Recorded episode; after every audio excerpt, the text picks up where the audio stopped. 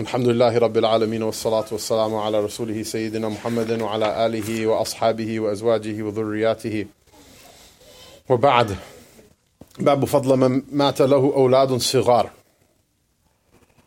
It's the chapter regarding what the benefit is in somebody whose small children died. Uh, this is a very awkward sounding title because one might think that there's no nothing happy or nothing good about small children dying. In fact, this is a common objection that atheists have that if God exists, how can he let small children die? And first of all, that's a log- logical fallacy because the existence of Allah Ta'ala has nothing to do with whether you uh, approve or disapprove of things he does or whether you think that what he does is good or not. That has nothing. It's nothing. That question has no uh, relation to whether he exists or not. But the fact of the matter is, is that Allah Taala, every decision of His is steeped in hikmah, and it is His choice that whoever has iman and whoever has faith, uh, for that person, everything that Allah Taala does, there's some good that will come out of it for them. So this is the chapter about the virtue of the one whose small children died. عن سيدنا أنس بن مالك رضي الله تعالى عنه قال قال رسول الله صلى الله عليه وسلم ما من مسلم يموت له ثلاثة لم يبلغ الحنث إلا أدخله الله الجنة بفضل رحمته إياهم متفق عليه So the hadith is uh, uh, uh, the hadith is something that people should remember they should be aware of where to find it so that when these things happen, and they do happen, uh, you know what to say to a person uh, in order to in order to give them some sort of condolence. And uh, you know, people are in a very distraught state at that time. Maybe you say to them, and it doesn't stop them from crying. You don't have to badger them or browbeat them afterward. But the, the, the fact of the matter is what the fact of the matter is, is that these are these are things that will ultimately, uh, uh, you know, help people make sense of things that happen that oftentimes people can't make sense of. Making sense of things is really important because the human psyche uh, can deal with a lot of stress if it knows why, and if it doesn't know why, even small things, small things can make a person lose their mind. Um, and people say the most awkward and stupid things when, when, when tragedy happens to another person. And all they do, despite their intention, all they do is end up making things worse. So uh, it's important to you know remember these ahadith and to remind each other about them uh, when, uh, when, when these types of tragedies do happen, and they do happen. And they're tragedies to us in this world, and in the hereafter we'll see what the reality is of them. Sayyidina Anas bin Malik ta'ala anhu narrates that the Rasul sallallahu alayhi wasallam said, uh, there's no Muslim uh, uh, that, uh, that, that loses three children before they reach the age of puberty, except for Allah subhanahu wa ta'ala will enter that person into Jannah. Sheer only out of out of his out of his mercy for them. Only out of their his mercy for them that that person I mean there's some difference of opinion with regards to what the what the Dhamir refers back to but the point is is that the, the mercy that, that that that parent had for their children that itself is an act of piety that's sufficient that it will help those uh, children enter into Jannah. And uh, uh, and the, sorry not the children the children are sinless as it is it will help the uh, uh, uh, the parents enter into Jannah. And there's a dis- discussion actually about whether the children automatically go to Jannah or whether they're judged or whether they follow the hukam of what their parents are, etc.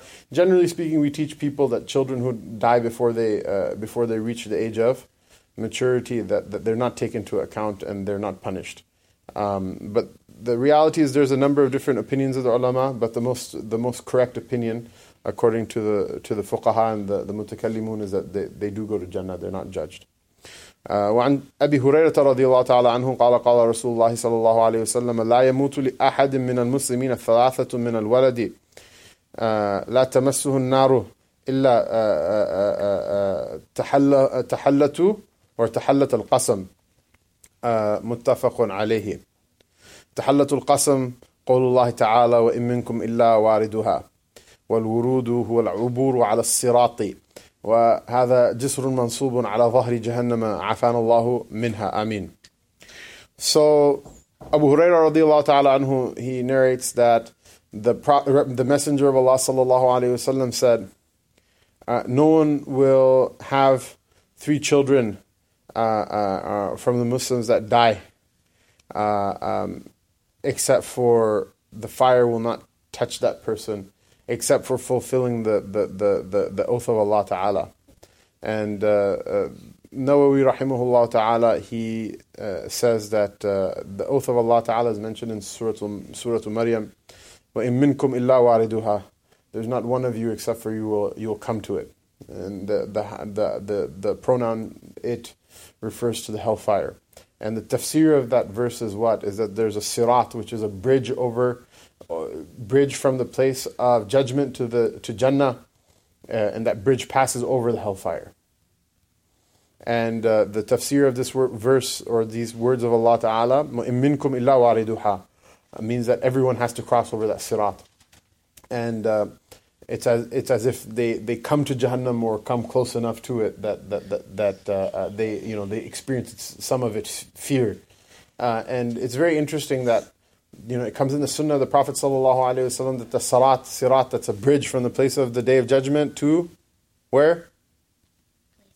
Jannah. It's a bridge from the place of the judgment to the place of what? Jannah. And that bridge underneath it is what? Jahannam. Okay, and that bridge is called the Sirat. So a person will cross that Sirat and they will they will be able to uh, see or hear or feel something that Jahannam is very close by. So Allah Ta'ala said, every one of us will see it. But that's also part of the, the, the reward of Allah Ta'ala for the people who are righteous in this world. That the one who was the, the highest rank of people will cross the sirat like lightning. Like literally the, in, the, in the flashing of an eye, the speed of light, which is the fastest thing in, in, in the material world that we know of, at least over long distances. And uh, there are some people who cross like the wind, meaning they'll fly over it.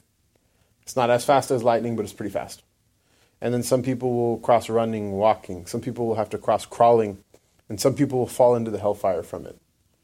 So the hadith, coming back to the hadith, that if a person has three children that die, uh, uh, um, kids that don't don't live to to to, to their full age, um, that person, the fire the fire uh, is not going to touch him except for what except for tahallatul qasam, that Allah Ta'ala's oath should be fulfilled, that there's none of you except for you'll pass by it. Right? Except for you'll come by it. Which is what? Which is the tafsir of that is crossing over the sirat. And this is what they call in Arabic grammar istithna ghair muttasil. So for example, uh, uh, the person who crosses over Jahannam, are they actually going to go into Jahannam? No. Uh, uh, so uh, it says that indeed there's nobody who, will, except for that person, will will, will come to it. Um, the exception is not. It's the ex- exception is not part of the rule. So you'll pass by it. You're not gonna. Sorry, the exception is part of the rule. So there's none of you except for you will pass by it. Here, the exception encompasses everybody. So it's not غير متصل. I apologize. Rather, it's a. a um, it's a complete exception. There's no there's no one who's an exception to the exception. So it's essentially a rule that's stated as the exception. But one of the reasons that they do that in Arabic uh, uh, or really in any other languages, sometimes when you have a statement uh, that's meant to um, be uh, listened to and profound, then you artificially puff it up and put more words into it. More words into it. And so this is the way that in Arabic certain sentences are weighted one way or the other in order to convey emphasis that like you know you listen to what, what's being said. Everybody will, will pass will pass by it. And so uh, the the tahallatul qasam is that what Allah swore that everybody would pass, you know, come to it. Uh, uh, and so, except for that amount of making the word of Allah Taala come true, that person will never. They're not going to fall into it, nor are they going to go to Jahannam. And this is, uh, um, you know, people who people who have this objection that like, why does God let baby dies babies die? This not only explains why, it also explains why it's good for the baby and why it's good for the person. And the question has nothing to do with whether God exists in the first place or not, anyway. One said Abi Sa'id al Khudri, and obviously someone whose child dies, that's not going to take the pain away from them. But it will let them understand there's a reason for it. And when a person knows why they're suffering, they can take a lot and, and still you know survive without being damaged mentally. Uh, if they don't know why they're suffering, then even small things will break a person's mind. وعن سيدنا أبي سعيد الخدري الخدري رضي الله تعالى عنه قال جاءت امرأة إلى رسول الله صلى الله عليه وسلم فقالت يا رسول الله ذهب الرجال بحديثك فاجعل لنا من نفسك يوما نأتيك فيه آه تعلمنا مما علمك الله. قال اجتمعنا يوم كذا وكذا. فاجتمعنا فاجتمعنا عفوا آه آه فأتاهن النبي صلى الله عليه وسلم فعلمهن مما علمه الله.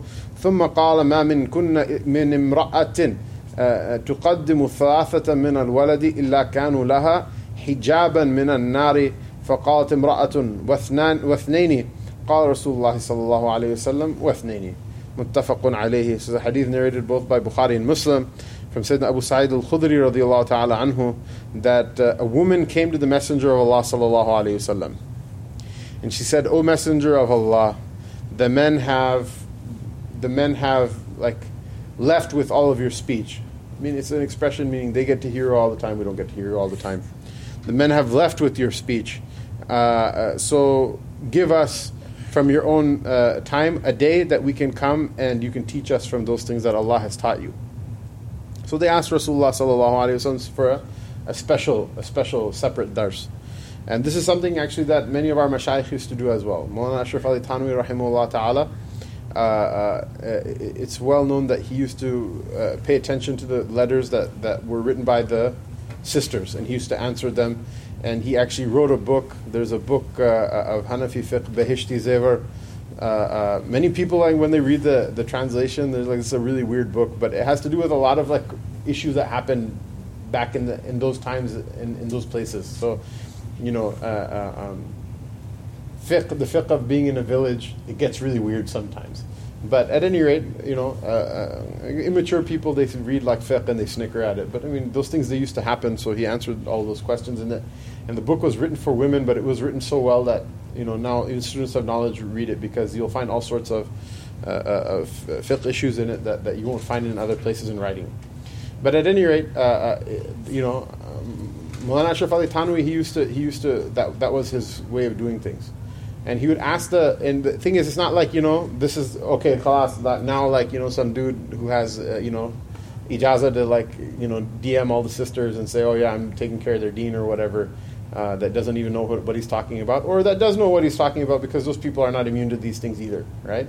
Rather Hazrat Thanwi rahimullah ta'ala he used to make the, the, or he used to ask that the husband sign the seal of the letter as well. So that he bear witness that whatever is in it he knows what's in it so he cannot turn around and blame, blame the sheikh afterward. And so there are many khulafa of the, the Thanwi silsila even in, in, in, this city. There's a handful of them, right? Like Mufti Nawal, Moana, Aziz, these people, they still maintain the sheikh's, uh, uh, the sheikh's sunnah. They have separate durus for the ladies. And the way it is that you see, like there's the partition here right now, have, the ladies will be in the room, and there will be an, uh, another entrance, a separate entrance, and right in front of it there's a partition and they'll sit in, sit behind the partition. They'll give bayan of those issues that are relevant to the, the, the, the, the ladies, with emphasis to those issues that are relevant to the ladies. They already have access to the recordings of the other bayans or, or access to the other bayans just from the ladies section anyway. But he'll, he, they'll give bayans that are relevant to those issues that the ladies have, and then they'll sit and they'll take questions.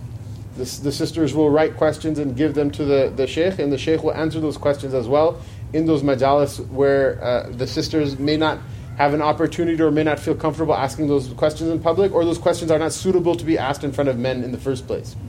Uh, and so uh, I don't want people to get the impression that uh, you know that the uh, the the the you know somehow that the uh, uh, traditional ulama are misogynistic or that, that that you know with time they've you know their practice is ossified into some way that's misogynistic or doesn't take into account what the needs of the sisters are or whatever. This is nonsense. Certain individuals people interact with may be that way, but this is not how our mashayikh used to teach. And this is something I tell people again and again. The ulama from the Muslim world in America are the B team. They're the C team. Why? Because all of the fuqaha, they don't look well on immigrating to uh, Darul Kufr. Because if you have half of a brain, you're like, okay, yeah, go move over there. Your kids will be like, you know, uh, your kids from the age of kindergarten, all the kids will be eating pork around them, so they have to become like halal advocates, like uh, uh, you know, level of of of, uh, of uh, whatever, aware of halal things, and you're going to have Halloween and Christmas, and the kids are not going to be able to celebrate it, and you know, but your kids are going to be like, you know, why can't I celebrate Christmas? And you're going to, you know. You, you, then your sons and your daughters, when they get into high school, this is going to happen and that's going to happen, and they're like, yeah, it doesn't sound like a good idea, right? So very few of the actual, like the top tier of the ulama that we have back home will, would ever consider even visiting here, much less, uh, uh, uh, much less coming here. In fact, I would say out of the ulama from back home, the ones from the Indian subcontinent, probably because of the influence of like tabligh and things like that, they're the ones that came in the greatest numbers. Someone who's actually studied it. There are some some uh, nationalities. They have many ulama back home. You'll find almost none, maybe not even one of them uh, over here because they all refuse to, to, to leave Darul Islam. Uh, which, you know, from our point of view, you're like, well, that's real close minded. From their point of view, makes a lot of sense. So, uh, uh, uh, you know, people may have these kind of ideas in their head that, like, you know, the, the people back home have some irrelevant, outdated Islam, and uh, we have to pave like a new way forward. And that means wholesale, like embracing uh, norms that are contrary to the Sharia or at, at any rate imperil people in the realm of da'wah, I can understand that. In da'wah, when you're working with people whose iman is weak or don't have iman at all, then you're trying to take them, take to them the beliefs of Islam. You're not trying to take to them the rules and laws of Islam. You're trying to teach them the aqidah of Islam, not the sharia. You don't make da'wah based on the sharia, you make da'wah based on the aqaid. But then once you're in the in the realm of like you know dealing with the Muslim community, people who pray and generally you know they believe in the Book of Allah Taala, they believe in the Prophet sallallahu alaihi wasallam, then uh, massaging rules and things like that, or uh, it's it's it's a little it's a bit more problematic. So our mashayikh they had ways of dealing with these these issues that both took care of the needs of the people and and the reason I mentioned this, I met a I met a gentleman yesterday, undoubtedly a very uh, uh, a very well intentioned person but uh, you know he runs some sort of like Islamic studies program at a university, and he kind of in, very snidely like slid in there that like yeah we teach our students to serve the Muslim community, you know, be, by being relevant to the youth and like dealing productively with women in a way that they don't teach back home. And I'm like, yeah, like there's no women back home. Like Muslim civilization didn't survive until you moved to America and like, mashallah, like open a Facebook account. Uh, I, I, just anyway. That, so this, this this is why I'm a little bit getting it off, off of my chest as well. But this is this is sunnah of the Prophet sallallahu alaihi wasallam, right? We can't then on the flip side become, you know, so like jamid that oh women are evil and I'm going to stay away from. No, your mother was a woman. Your wife is. Your daughters are women. You ha- you can't just do that. You can't just abandon them either uh, out of your out of your taqwa or whatever. Where are you going? Thank you. Sit down. Don't worry about the door. That was my for those at home. That was that was my daughter. So a little bit more strict with her than the other students. Right, Aisha? She's smiling right now. Um, the the idea is what is that that that you know one extremism is completely shut people out, uh, shut the women out, and shut the sisters out Nobody said that women are evil. If a person lowers his gaze, does he lower his gaze because the women are evil or because of the, the, the evil inside of his own heart? Let's look what the Quran have to say. Uh, Sayyidina uh, Yusuf alayhi is locked inside of the room by the wife of the Aziz. And she says, Hayta lak, you know, come here, big boy. Right? What does he what, what, does he say later on? Wala ubari'u nafsi. Right? I don't, I don't, uh, uh, I don't uh, uh, leave my own nafs without blame. He didn't say it's okay, you know, you messed up. It's okay, it happens. You know, he says no. Wala ubari'u nafsi. Uh, that that uh, that my nafs is not without blame, even though quite literally his nafs was without blame. So that's why that's why we do those things. If you start to think the other, if a man lowers his gaze to because he thinks the woman is evil, or he lowers his gaze, or she lowers her gaze because she thinks a man is evil, or because you know people lower their gaze from the dunya. Lowering your gaze is not only something that has to do with gender and things like that, right? You should lower your gaze when looking at the dunya of other people. If you see like the car of your neighbor and you're like, oh, I should have that, or whatever, or like you know, you you start to like it drags your mind into like uh, covetousness, right? It's haram to covet the property of another person, right? Uh, so lower your gaze, avert your gaze. Don't look at it if it's a fitna for you. You know, sometimes people have nice stuff, right? What are you going to do? Just look at something else. Uh, uh, but you don't do it. Why? Because it's that person's evil for having that thing, or the thing itself is evil. The thing is a thing. It's not good or evil. It's just stuff, right? Uh, um, uh, when you lower your gaze, you do so out of fear of your own nafs, not because you have any bad opinion about about another person. Even though some people are sketchy, but leave it between them and Allah. That's not your judgment to make. Um, so the moderation is what is to still like have concern and care for other people. We don't want to have a society that's so bad that like a woman in hijab has like a flat tire in the middle of winter, and like the Muslim brothers are passing by, astaghfirullah, astaghfirullah, astaghfirullah, and they're driving by, and like you know whatever uh, you know, so it's like the super taqwa crew, you know, and like an eighty year old like auntie in hijab is like standing there, and while while super taqwa like drives by and like she's like freezing and she's going to become sick or you know then whatever like the you know the, the, the local people from whatever other church or temple or whatever that we expect them to stop and help her or that she has to die and that's that's ridiculous. That's utterly and totally and completely ridiculous uh, and and uh, uh, you know um, again some people their mindset is such that they're going to take the flag and make a touchdown and use it as an excuse to do all sorts of things that are on the other side ridiculous uh, uh, but you know, whoever Allah Subhanahu wa Taala gave some sense to, they should be able to differentiate. You know, when they're trying to make conversation and impress people, and when they actually are interacting for some sort of genuine Sharia or even dunya countenance benefit. So uh, this this Sahabiya, may Allah Ta'ala be pleased with her, she came to Rasulullah Sallallahu Alaihi Wasallam and uh, uh, she said that the, the men, they get to hear everything you have to say and uh, uh, you know it's like they, they ran away with the prize and we don't get to hear uh, what you have to say. And so she asked rasulullah sallallahu alaihi wasallam politely but forthrightly which is um, politely but forthrightly uh, which is the, the, the, sunnah of a student of knowledge that you shouldn't you, you know you should be shy about you know have haya about like whatever you know like you shouldn't take 100 pictures of yourself and post them on facebook or whatever brothers and sisters Okay, you shouldn't take 100 pictures of yourself and post them on Facebook. The reason we, the reason culturally, I think that we focus on sisters more is because people will look, brothers, you're just fooling yourself. No one's going to look at you, right? Uh, uh, or maybe the men have become so much like women.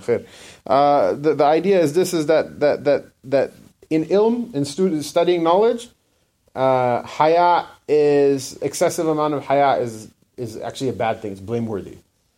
So she came and she made a forthright request. And there's a hadith of the Prophet ﷺ in which he, he, uh, um, he praised the women of the Ansar because they're forth, forthright in asking questions. They used to do things that, like, you know, uh, whatever, as, you know, nowadays we would find very awkward, which is what? They would send the khursuf. The woman would have menses, and so she would send the, the cloth with the blood of the menses or the, the, the residue uh, from it to Rasulullah wasallam to ask him is the menses over or not, because uh, the discharge you know keeps going, and then at some point the discharge is, is like the color of blood or like brown, and then it beca- you know it lightens, lightens, lightens until it's just a little bit murky or yellow, and then at some point. Uh, um, uh, uh, uh you know, it becomes clear or it becomes white. Uh, for for those women who have discharge even when the menses is not done. And when it's clear or it's white, then the menses is over. So they wanted to see is it over yet or not? Because in the middle it, beca- it lightens up quite a bit until it's almost to that point. So Rasulullah sallallahu alaihi wasallam he would take the, the boxes that they would send with that and he would give them to Sayyidah Aisha radiallahu ta'ala anha and she would answer those questions for them.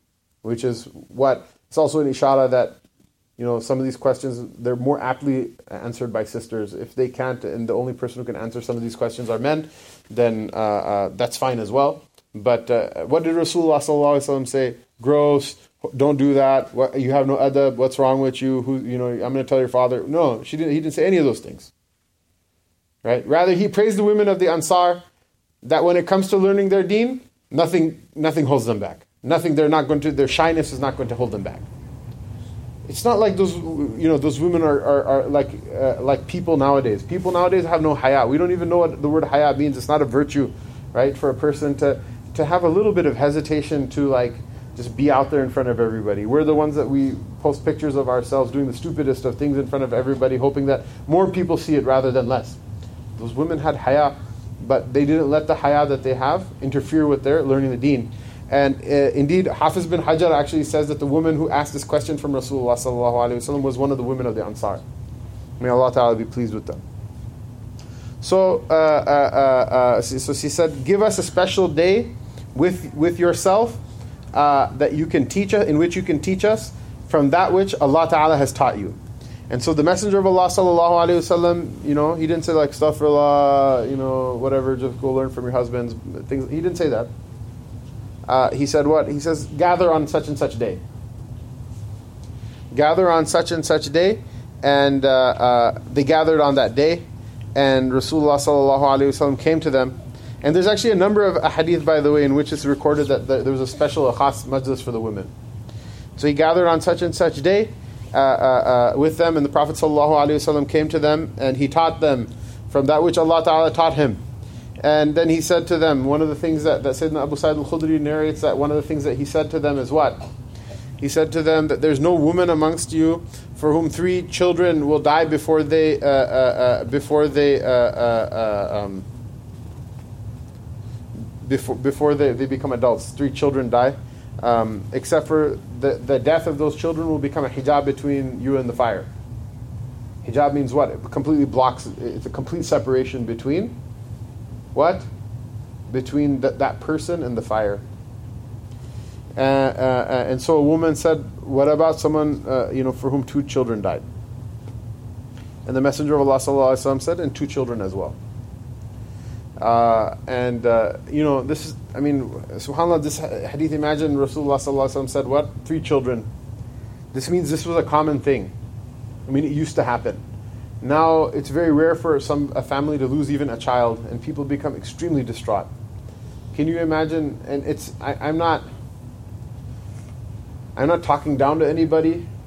Uh, in fact, this is a, an experience I've had myself. Alhamdulillah, I haven't lost any children.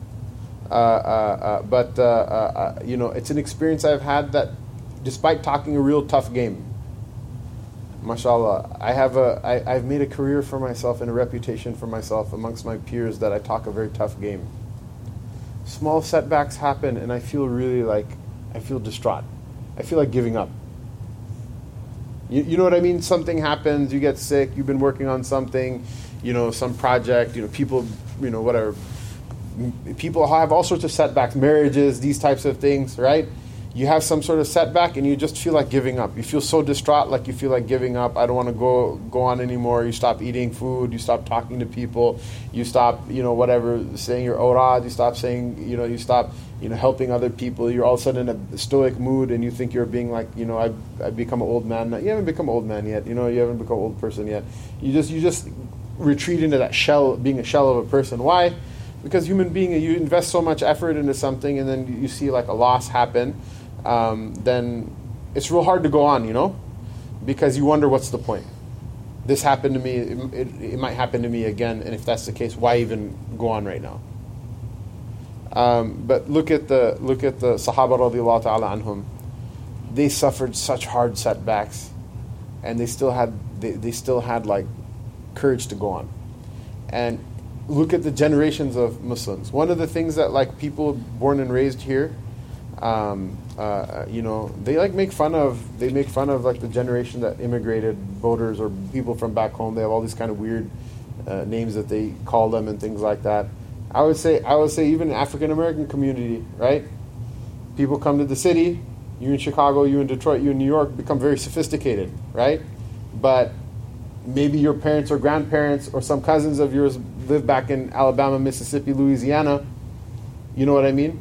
And you know, you don't, you know, you don't want to be associated with those people when you come here. You don't want to look like them. You don't want to talk like them. You know, they lose their their that, their draw from back back home really quickly and stuff. You want to be like a sophisticated person or whatever, right? Wallahi, those people from back home, those people for whether it's Pakistan or Mississippi or whatever, right? Those people have borne such soul crushing, heart crushing difficulties in their lives. The fact that they even wake up and get out of bed and try it uh, after going through some of the things that they've been through is a testament to the superiority of what they have over what we have. And uh, uh, uh, look at these questions, right? These are these are women. It's not like a, like some uncle is asking, you know, because you, you're a man, tough, suck it up, go back to work, whatever, right? Uh, you, you, know, you, you have it in you to do that, and if you don't, you're not a successful man in society anyway. You're probably going to have other problems. But for a mother, she's asking Rasulullah. He says that he said that he gave this uh, uh, uh, bishara and glad tidings to the women that if you went through, you lost three children, right, that there will be a hijab between you and the nar. You won't. You, they, they will protect you from going to the fire. And a woman asked Rasulullah "What if what if someone lost two children? I mean, no one's going to randomly ask that question. It's a woman who lost two children, probably. And she's like, what about a person that lost two children as well? Rasulullah said, said two. This is a motif in the hadith of the Prophet. It happens a lot. Where Rasulullah will ask, like, if three of whatever happens, then you'll get Jannah, or you'll be protected from fire, or this will happen, that'll happen. And always someone asks, what about two? And almost always, uh, uh, uh, yeah, two as well. And in many of them, the, then the narrator will say, We wanted to ask about one, but we didn't. Meaning, what? If they had asked about one, probably they had a feeling Rasulullah would have said one as well, but they just didn't want to push it, you know, because out of hurma of the thing, or out of respect, right? This is that a person's being saved from the fire. They didn't want to cheapen it by, by, by making, you know, making the price lower. But the idea is that it's going to be uh, one as well and this is a, a, a, you know it's a glad tiding to to you know those people and especially those mothers who have gone gone through a, a um, tragedy like this that don't don't give up you know go on. You're not a failure as oftentimes mothers will blame themselves for these things or worse than that um, uh, uh, other relatives or in-laws or whatever will blame them for for these things even though they're completely out of their control or like someone has a child that's born with a disability or a sickness or whatever, and they'll pass comments like, "Oh, that's strange. None of the other children in the extended family have that, you know, illness or genetic stuff." For man, just shut up. You know, just don't don't say anything. You know, some people, if they just keep their mouth shut, inshallah, they'll go to Jannah. Uh, uh, um, but you know, that's their service to the community is just just staying quiet. Uh, but you know, look at that, that that that she asked even even two children, Ya Rasulullah, and he said Sallallahu Alaihi Wasallam even even even two. Um, and if Rasulullah Sallallahu Alaihi Wasallam, you know, from his sunnah is to give hope to people like that, you know, if uh, you know whatever setback happens, or you know whatever you applied to university, you, you didn't get in, or whatever, some girl didn't marry you, or something like that, you, know, you get over it, inshallah, suck it up and, and keep going, inshallah. There's khair in everything. Babu is I mean this is a this is a rational analogy, right? If something as horrible as a child dying to a mother, which is a situation in which you cannot see any good in at all, there's still some good in it. Then other situations there's some khair in it as well. باب البكاء والخوف والخوف عند المرور بقبور الظالمين ومصارعهم وإظهار الافتقار إلى الله تعالى والتحذير من الغفلة عن ذلك. Uh, uh, um, this is the chapter regarding crying. Uh, uh, uh, uh crying because of death and fearing Allah Ta'ala when passing by the graves of the people of dhulm, the people of transgression uh, and when passing by their, their, their, the, the resting away of their souls, meaning their death, uh, and uh, uh, uh showing one's poverty to Allah Most High, and, uh, and warning a person, cautioning others about, about being heedless of, of that, being heedless of showing one's faqr, one's, one's poverty in front of Allah Ta'ala. And this is something that I talked about the, the other day uh, uh, yesterday in Detroit, we had the the modernism seminar. It's really interesting that you know materialism, materialism, which is basically like the, the basic aqidah. If is the aqidah of, of deen, materialism is the aqidah of like whatever modernity. And uh, you know, people literally, if you trace back the things they say and the things that they do to their logical conclusions, they worship the material world. Uh, that's their god for them. Whereas our God is Allah Ta'ala laysa kamithlihi shay. There's nothing in the material world that re- resembles Him at all. It's a complete polar opposite of that. And uh, it's very interesting how Rasulullah sallallahu preferred poverty over wealth, even though it's not haram to have wealth. There are Anbiya alayhi salam that had great wealth. Sayyidina Dawood, Sayyidina Sulaiman alayhi salam, they had great wealth. Uh, uh, and Rasulullah sallallahu preferred poverty. What? Because he's sticking it. It's like it's like the, you know how he entered into the Kaaba and broke the idols of the mushrikeen. He's he's like sticking it to the materialists like to the max. Because they worship money, they worship the dunya, they worship stuff, and Rasulullah sallallahu said, "I worship Allah. I don't need your money and your stuff. Take it away from me." Uh, and it's interesting how in our in our uh, uh, uh civilization, the word faqir, it, its primary meaning is a poor person, but it also means the the the ahlullah and the, the people of dhikr. So if you say the fuqara are going to meet in such and such place, it means the dhakirin, the people of the people of dhikr. That's a that's a proper usage of that word. I mean, from context, you should know what it means, right? It could also mean like, yeah, no, they all broke and they, you know, whatever, they're meeting at such and such place. But also in a certain context, when you have it, use it in the context, especially of, of deen and of tasawwuf and things like that, they'll say the fuqara, uh, uh, uh, uh you know, are meeting in such and such place. And, uh, you know, many of the ulama and mashayikh, they sign their names al-faqiru ilallah or al-faqir fulan uh, ibn fulan, the, the, the, the, the poor one. And many of them are ironically wealthy people why? Because the poverty that's the, the poverty that's that's there in dhikr and the poverty that's there in ilm is manifesting your need to Allah Ta'ala. Because poverty is not having a having little amount of stuff, poverty is being in need. So if you need a billion and a half dollars, then a billionaire is even poor. And wealth is not having a lot of stuff. Wealth is being free of need from others, even if you have nothing. So, uh, uh, uh, you know, showing your your faqr and your your poverty in front of Allah Taala is, is is a form of worship to Him, and it's it's very important. just like it's bad, it's against the Sunnah to show your poverty to other people, until and unless you have a, a dire need to do so. You know, you're going to starve or something like that. Um, it's bad to show your poverty to other people. Why? Because you don't worship them. You should show your wealth in front of other people. You're uh, uh, uh, to, to the creation. Just like that, you should show your poverty to Allah Ta'ala even if you have a lot of money.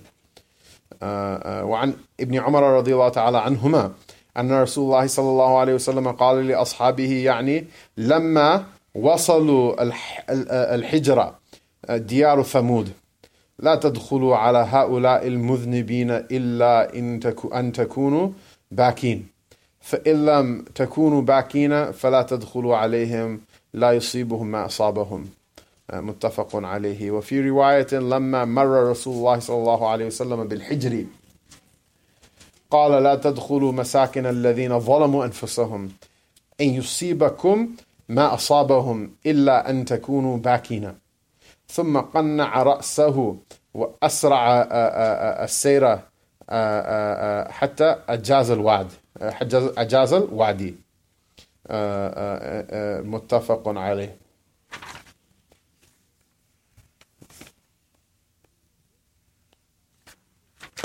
So, uh, Sayyidina Abdullah ibn Umar radiallahu ta'ala anhuma, uh, he narrates that the Messenger of Allah wasallam said to his companions uh, when they arrived at Hijr, uh, which is the, the, the, the the place of the place that was inhabited by Thamud, the people who are mentioned in the Quran as uh, so many times as a, uh, uh, a, a, an example of, of God's disobedience and His punishment.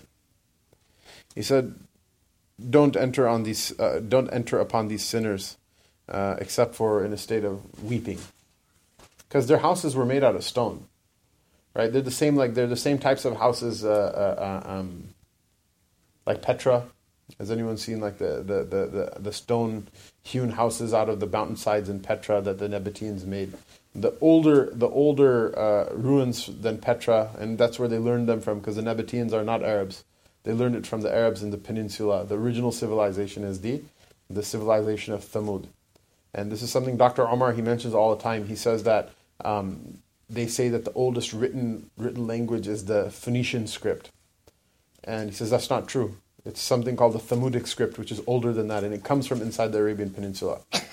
Why, why do historians not want to admit that fact, or why, why do they have a bias or a dis- dislike for that fact? Why? Because it corroborates it corroborates the Muslim worldview that the Arabian Peninsula is the center of the world. It is where civilization came from.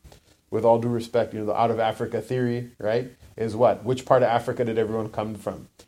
the part of like Somalia that's the closest to Yemen.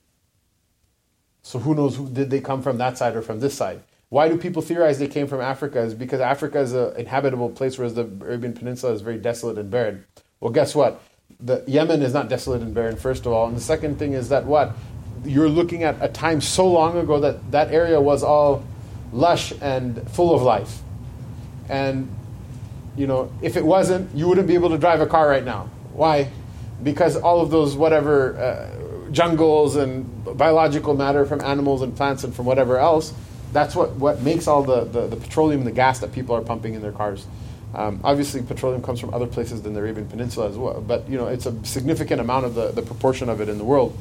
But you can't say that otherwise. All of a sudden, the Kaaba it becomes very, very uh, uh, possible that the Kaaba is the first masjid that's built on earth, and it is the place that uh, Sayyidina Adam went to worship Allah Taala. It is the place that that uh, uh, you know has all this importance, and it makes sense that Sayyidina Ibrahim would go there and reconsecrate it. And he is the forefather of the Prophet sallallahu through his first son, and he is uh, the Rasul sallallahu is the heir of Sayyidina Ibrahim's tradition, and has a higher claim to the to, to that mirath, to that to that legacy than than than other than him. وَلَا نُفَرِّقُ بَيْنَ أَحَدٍ مِّن رُسُولِهِ Without sliding the maqam of any of the other prophets.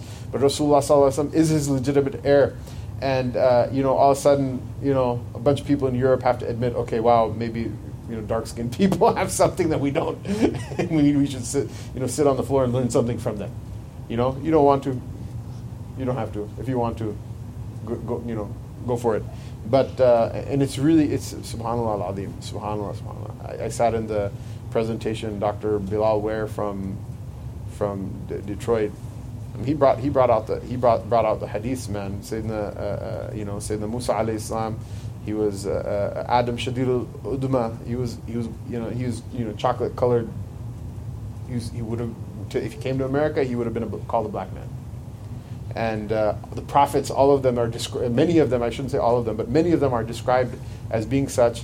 And he said about uh, he says more than half of the stories of the Quran they take place on the African continent anyway. Uh, so.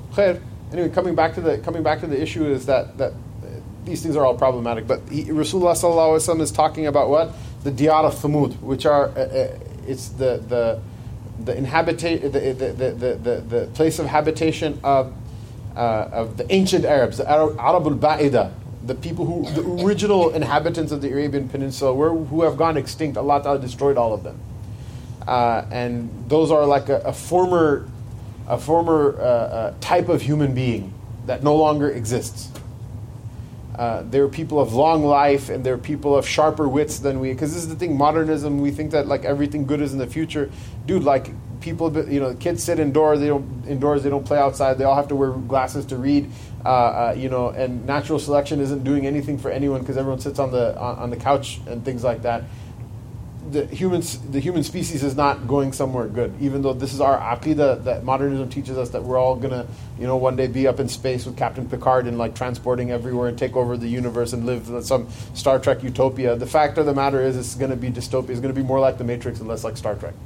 Uh, it's gonna be really messed up, uh, and you know, not on my watch, inshallah. As long as, as long as I'm in my, my home, inshallah, Allah Ta'ala will keep iman in it and as long as every one of us are in our homes and we say La ilaha illallah, and, and, and, that's the way we, we run things, our homes will have iman in them. But a day will come that you know a, a group of people will be left behind that don't that don't hold the fort. Uh, uh, but at any rate, the the Thamud they're they're this prototypical ancient human being. And in those days, the barakah of, of, of, of the of physical things in the earth was much greater. You can imagine there are still places that human beings haven't gone, like literally, animals will come up to you. You can just grab it and, and, and slaughter it and eat it. There are fruit growing wild everywhere. Things like this. These people enjoyed the barakat of the dunya. Everything was natural. Everything was fresh. Imagine. Can you imagine this? What was your name again, brother? Farhan. Farhan, right? Can you imagine? Everything you eat is organic, and there's no Whole Foods. It's all free. It's amazing, right? It's hard to picture, but that's what it is, right? That you eat an apple and it smells wonderful and it tastes wonderful and whatever, and we don't even know we eat these fruits and vegetables. We don't even know if it tastes like what, what they're supposed to taste like. Uh, um, everything has become so degenerate and degraded now. The soil, everything is uh, wasted. The dunya is on its last legs now. even though we have these long hopes for it that somehow it's going to morph into something so beautiful. That, that time is over. It's on its last legs now. And that's one of the beauties of Rasulullah is he is the last he's the last prototype of that ancient man. The way his mind works sallallahu alaihi wasallam, the way his senses worked sallallahu alaihi wasallam, the way he slept, the way he ate, everything was like a perfect balance of progress in, in, in technology and in knowledge and understanding the world and etc. All those things, logic, reason. Before those things started making everything go wrong, before you know keeping it real started going wrong with human beings, right? Uh, that he is like the, the perfection of, uh, of a human being. So Rasulullah sallallahu alaihi wasallam he passes by uh, uh, with the Sahaba radiallahu ta'ala anhum when they go out in the path of Allah ta'ala, right? They went out in the path of Allah ta'ala, maybe we should too, right? leave your home and go do something good. You know, there's a hurricane or something, go take water bottles to like, you know, senior citizens. Go do something for the sake of Allah Ta'ala. So they all went out in the path of Allah Ta'ala and uh, uh, uh, they passed the Diyar of Thamud. They're still there. You, I mean, you can see them. They exist. They're older than Petra. Uh, uh, and they have the Thamudic script is there. You can read it. It's older than Phoenician, right? Uh, um, and he said, sallallahu alaihi wasallam, he said, "Don't enter in into the, the, the, the houses of these sinners. I mean, the stone hewn houses out of the side, out of the, out of side, the sides of the mountains." He says, "Don't enter into the houses of the uh, of these sinners, except for in a state of, of, of weeping." Meaning, when you come, if it's just like completely out of intellectual curiosity or whatever, the the curse that he fear, you know, he had a fear about that curse. That the way you protect yourself from it is what is by by feeling in your heart that the reason I'm visiting these people is to take a lesson from them, uh, not a lesson in archaeology, a lesson in in in in in in, in, uh, uh, you know in, in what's profitable in a, man's existence or a human being's existence and what's not. And he says, "Don't enter on these sinners until you un, unless you're crying, because if you're not crying." And you just go and say, "Oh, this is cool. Let me see," and I, I want to just make study of the way the columns are and this, and you miss the point um, he says that uh, uh, uh if you don't enter uh, upon them crying, I fear for you that, that, that what struck them will strike, you, which is the adhab of Allah Ta'ala. That you'll earn the adhab of Allah subhanahu wa ta'ala. And in a different narration, uh, it's said that when the Messenger of Allah sallallahu alayhi wa sallam passed Hijr, he said, Don't enter uh, uh, on the dwellings of those who transgress their own souls. Um, out of fear that what struck them should struck, strike you, except for in a state of crying. And then what did he do, sallallahu alayhi wasallam? He took his, his shawl and he, he covered his head with it, uh, meaning he cloaked himself. And and, uh, and then he he uh, uh, uh ordered his, his his riding beast to speed up, and he went through it. And this is one of the things, like in Hajj, right? When you cross the boundary from from uh, Muzdalifah to Mina. It's uh, a stone's throw uh, of, of, of, land called uh, the Batal al Muhassar or Wad al Muhassar, uh, uh, which is the place where the, the army of Abraha, the Ethiopian army of Abraha, um, was destroyed. Remember this, by the way, right? Um, the Ethiopian army conquered the Arabian Peninsula and they colonized it. This is another interesting point that makes a lot of sense that Dr. Bilal brought up in the in, in, in the, the talk of his that I, I, I visited the historical talk um, that I, I, I, listened to from him. Makes a lot of sense, but never thought of it before. He asked, why are, why are there Abyssinian slaves in the Arabian Peninsula? The, the Arabs never conquered Abyssinia. And so the, the historical reason for that is that the Abyssinians actually conquered the Arabian Peninsula and they set up like, a, like colonies over there. And so when the Arabs re- rebelled and took their land back, um, the weak and the, the, the, the, poor women, people who couldn't make it back to Africa, uh, um, they, they, enslaved them. Otherwise, those were also noble people. Uh, they were the sons of like generals and soldiers and, and administrators and things like that. Uh, so they col- col- colonized Africa.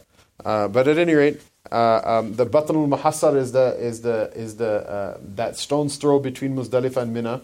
That the the army of Abraha that had this elephant that was dispatched to go and destroy the Kaaba, uh, it was destroyed, and so it comes in the the the the the, the books of fiqh that there are three. Right, Hajj is a Hajj is a, a, a journey of sevens and threes. Okay, so there are three places where you're supposed to walk fast. One of them is the Batul Muhassar, you know from the context of the, the thing, the, the hadith. Um, why? Because that's where the adhab of Allah Ta'ala came down. So Rasulullah Sallallahu what, what did he do? He cloaked himself. Obviously, wearing a cloak or putting a cloth over your head, uh, putting your shawl over your head, it's not going to like do anything if a rock comes down. But what, what, what was it? His fear of Allah Ta'ala. His fear of Allah Ta'ala and the fear is what? It's like a type of shame. Not because he did anything, sallallahu alaihi wasallam, but because he doesn't want to be associated with what happened over there.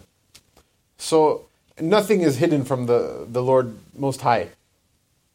But he cloaked himself in order to like you know it's like I don't know I don't know these people like you know he, out of fear he cloaked himself and he just uh, uh, uh, uh hit his uh, uh, riding beast so they can get out of there as fast as possible. And so it's a sunnah to go through there. And the other two are what? It's the first three circuits of the Tawaf al-Qudum when you arrive in, in Makkah Mukarramah and the Ma Bain al-Milain al-Akhdarain, the two green markers in the lowest, lower part of, of Sa'i. But, uh, uh, uh, you know, this is something I mean, we have to, we need to keep the memory of this. And obviously, you know, we live in a land where uh, Thamud didn't live.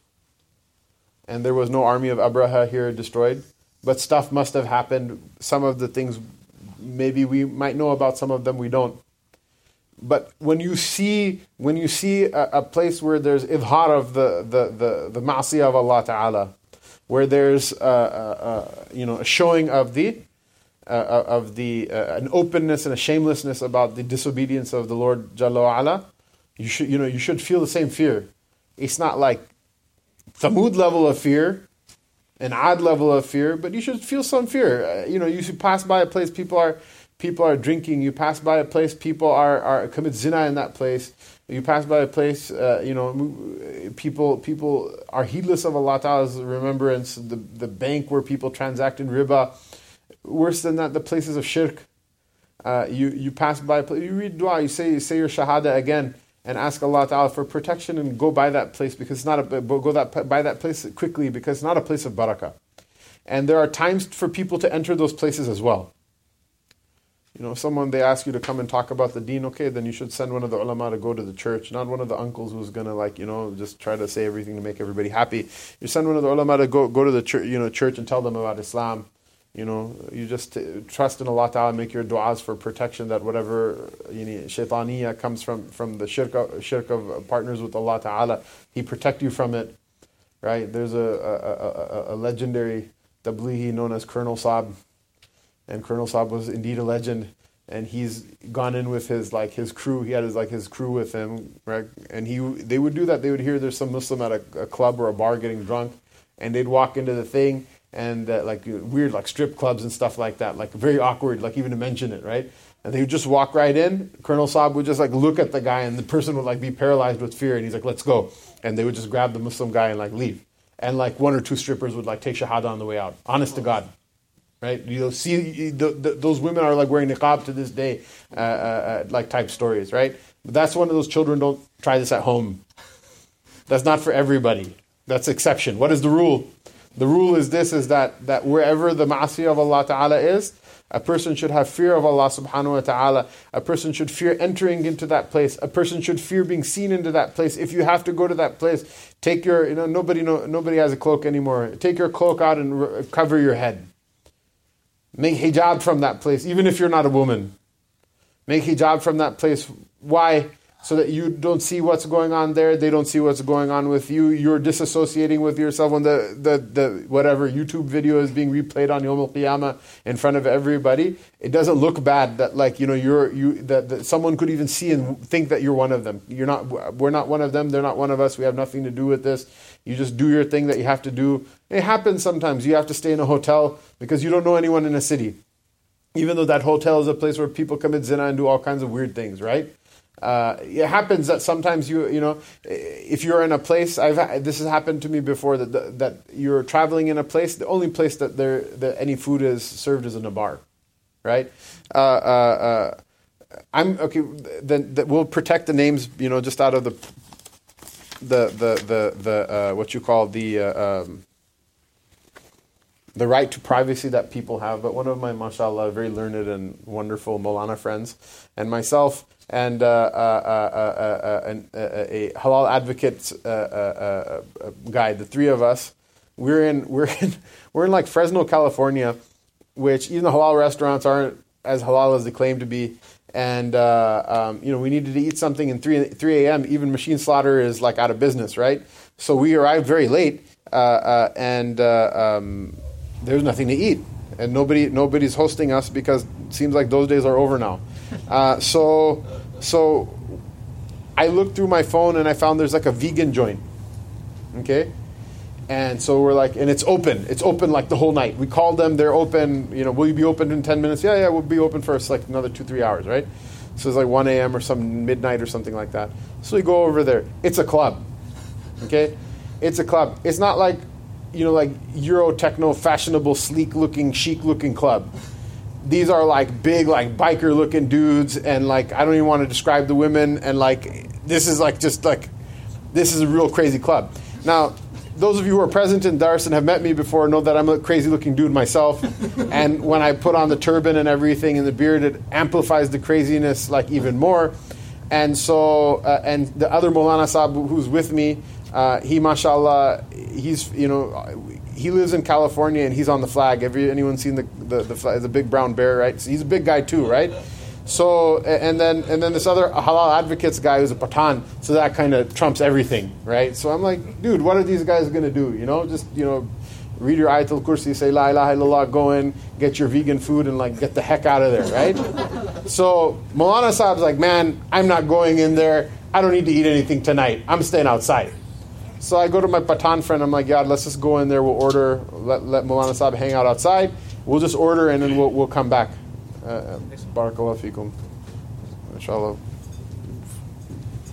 The kids, you can have it too afterward. Um, so what, what, what happens is the two of us go inside and order all sorts of weirdness, tattoos, metal sticking out of all kinds of different places, and like the dudes are real big. And the funny thing is that to make it even more awkward, all the men are completely avoiding eye contact with us uh, uh, and scurrying out of the way, and the women are all uh, saying hello. Okay, yeah, how, how are you doing too? Excuse me, we're trying to get some vegan food here. so we go, and the woman, we make the order, and she's like, yeah, it's going to take about 20 minutes though. We make everything from scratch. I'm like, oh my goodness. And there's a concert, there's like a band, live music playing, and everything is so loud. And, and, and I'm like, okay, you know, we'll be back in 20 minutes. We go outside. So what happened is that Mulana Sabi is like super taqwa guy, right? And he's staying outside. And me and the, the Patan brother, we go in and we, you know, we get in and we get out. The Mulana Sabi, this happens, people, the higher your maqam is with Allah, the more he, Allah Ta'ala tests you. So he's out there, and some like drunk, uh, good old boys come up to him, and they're like, they're, he, they're like, "What are you trying to prove by coming here?" And he's like, dude, I ain't trying to prove nothing, man. My boys are just inside getting some vegan food because uh, we don't, you know, we're, you know, that's that's that's what we want to eat right now. And they're like, oh, okay, no, I'm not trying to start a fight with you or nothing, but you know, uh, you know, I know you guys are you guys are Muslims and like, you know, you want to like. You know, show everybody you're Muslim and stuff. I was just wondering what you're trying to prove. And so he's he's trying to talk. And when you're trying to talk to a drunk person, you're not going to talk sense to him because he's drunk right? That's why alcohol's haram. It makes even a smart person into a stupid person. It makes a stupid person much more interesting. so, so we go, we go outside, and then that dude is trying to have a conversation with the other Molvi Saab. He sees us, and he's just like, he's like, yeah, yeah, okay, nice talking to you. And he just go, go. And then the head bouncer comes out because he sees us, and he's like, you know, he's like, you know, he's just ha- he, he's having a conversation with us because he just doesn't want no trouble, right? And honestly, inside, I'm like, oh my god, like I'm like I'm scared to death inside because these are like crazy people. They're drunk. There's these big big guys that look like you know that like the two of them could pick up a pickup truck looking dudes. And but you know you you know you got to stay cool. You they show respect. We got the order to go. The, the the strangest thing of the entire experience. The strangest thing. When we're leaving, we have the food in hand. We're like me and Abdul, uh, me and the brother are like I almost blew his cover. Me and the brother, he, uh, uh, uh, you know, we're like, Alhamdulillah, you know, we got through this. Nobody tried to shatter a beer bottle and like stick us with it. You know, we didn't have to shatter a beer bottle, stick them with it. This whole thing went down all right. You know, like we're, we're, uh, you know, we, we made it, Alhamdulillah, right? And we're scared because again, it's a scary situation, right? And like, you, all these things, you know, the disobedience of Allah is happening. All these things are happening, and we're just, alhamdulillah, we made it. Right at that, right at that minute, the concert, the, the sorry, the live music had just finished, maybe like five minutes before that, right? And people are streaming out the doors. Right before we leave, uh, out of one of the doors from the from the stage, a sister in hijab comes out, and she just like nonchalantly walks away, and I'm like, man, let's just get the hell out of here.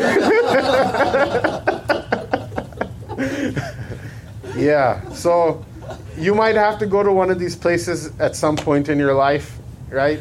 Uh, if you do, there's a sunnah for doing it, which is get in and out as fast as you can and cover yourself. And like, God help us and God help that sister as well. وصلى الله تعالى على رسوله سيدنا محمد وعلى آله وصحبه أجمعين